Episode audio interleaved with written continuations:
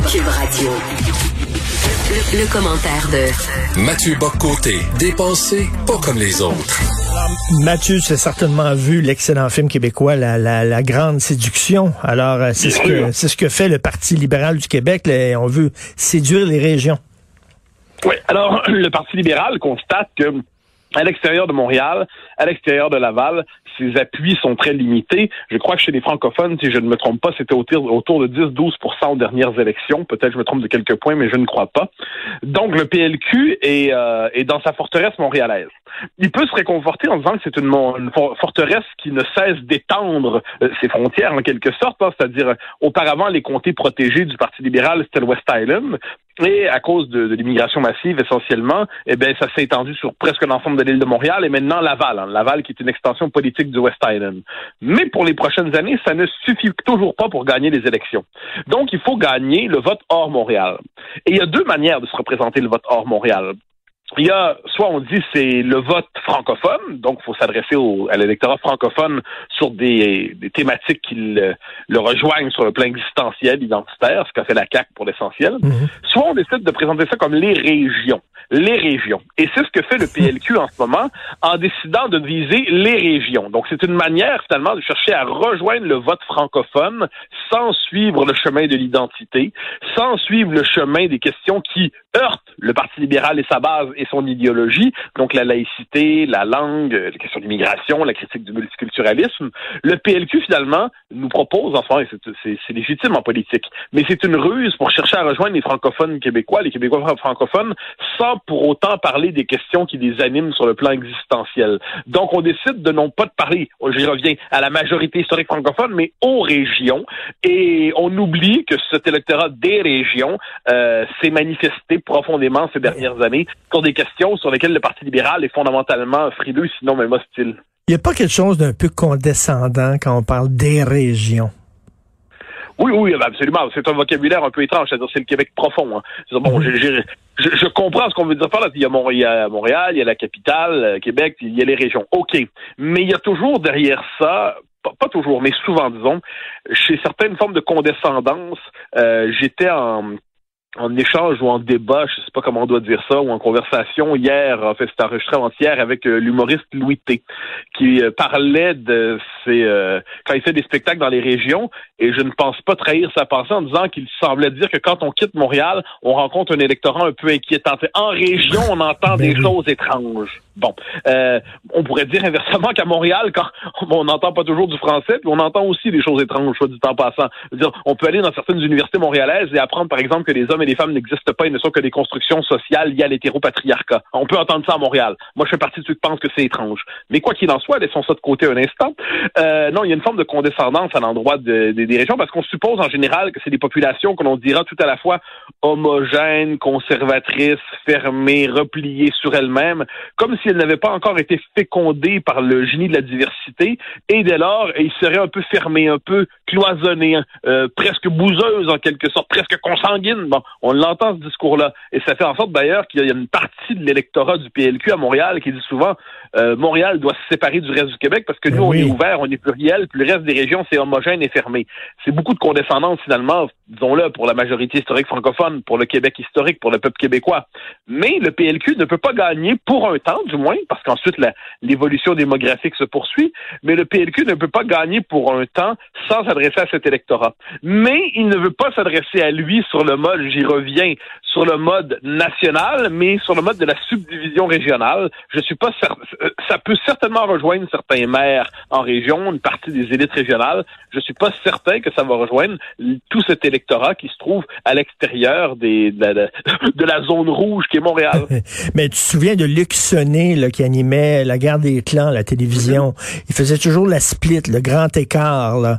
C'est un peu ce que veut faire le Parti libéral du Québec, parce que d'un côté, ils veulent plaire euh, à leur électorat euh, traditionnel, les anglophones, les allophones, et là, ils veulent essayer de séduire euh, les francophones en région. C'est le grand écart. Ils vont fendre sur le sur le sens de la, hauteur.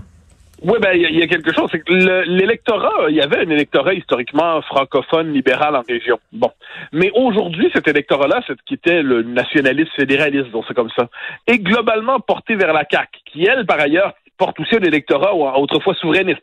Donc, qu'est-ce qui reste au Parti libéral? C'est les ultra-fédéralistes, hein, les fédéralistes purs et durs, les fédéralistes ultra. Euh, donc, et, ça, ces gens-là qui... Euh, bon, qui existent, ils ont le droit à leur avis, mais disons que ça représente pas le, les tendances lourdes du Québec francophone.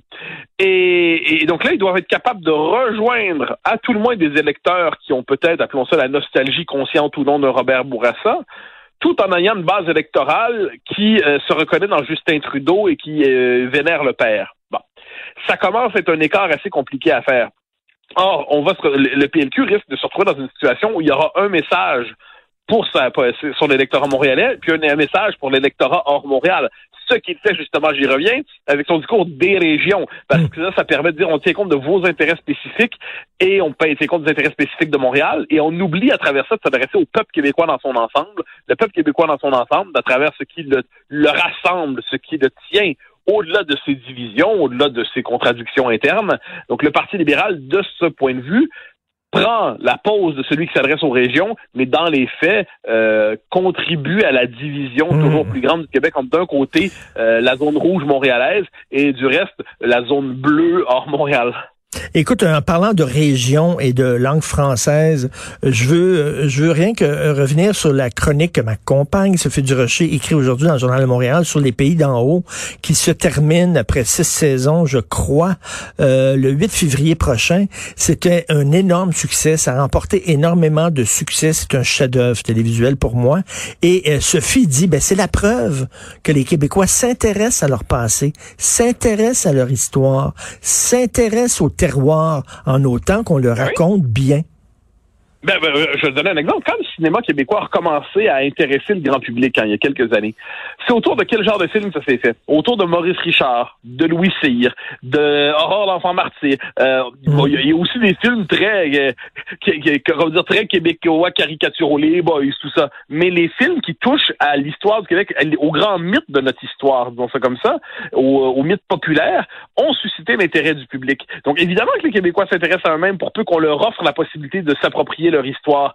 Quelquefois, ensuite, euh, quelquefois c'est biaisé par les, les, les préférences idéologiques d'aujourd'hui. Mais sur le fond des choses, notre histoire nous intéresse, bien évidemment. Encore doit-elle être disponible. Or, le mm. problème, me semble-t-il, c'est qu'on a toujours une forme de dédain par rapport à l'histoire québécoise, comme si elle n'était pas vraiment intéressante, et on ne l'offre pas aux Québécois qui n'ont pas l'occasion, autrement dit, de se l'approprier. Moi, je suis de ceux qui pensent qu'il y a une mythologie magnifique, dans le bon sens du terme, à retrouver avec la Nouvelle-France. Il y a une histoire magnifique à au 19e mm. siècle, au début 20e. Mais euh, Mathieu, Mathieu, par contre, ta charge, ta charge de Voyons comment on dit ça. Euh, tu dois avoir des, des, minorités, tu dois avoir des noirs, tu dois avoir des gens racisés, tout ça. Quand, quand tu arrives avec un, drame historique qui se passe à Nouvelle-France, tu, tu penses pas le, tu, penses pas le test. Ils vont dire ben là, ouais, non, c'est trop blanc là. Si on ne peut, si on ne peut représenter du passé que ce qui est conforme aux, représentations actuelles et aux tests actuels en matière de diversité, euh, ça va être compliqué. Ça va être compliqué.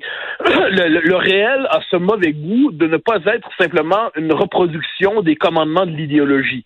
Euh, il fut un temps, on peut s'en désoler ou non, mais c'était comme ça, où le Québec était moins diversifié qu'aujourd'hui. Mais quand on représente le Québec de cette époque-là, il y a des chances que ça ressemble au Québec d'hier. Mais si je peux me permettre, au-delà de ça, euh, parce que j'en parlais hier, hier soir dans une conférence que je faisais cette fois pour les euh, conversations débat pour les, les jeunes péquistes, il me demandait c'est quoi les œuvres culturelles que j'apprécie du au Québec. Je me suis permis de recommander, à la manière presque d'une leçon d'histoire politique, la série Duplessis, qui traîne, je crois, sur sur YouTube, si je me trompe pas, faite par Denis Arcand. Ben oui. Pour ceux qui voudraient plonger dans l'histoire du Québec, pour ceux qui voudraient comprendre les contradictions de l'histoire du Québec, qu'on aime ou non Duplessis, la question est pas là. Il y a notamment une conversation entre Duplessis et Godbout à l'hôpital pendant que Duplessis est dans l'opposition. C'est une conversation, puis ça c'est disponible sur YouTube. Là, c'est Duplessis Godbout scène complète.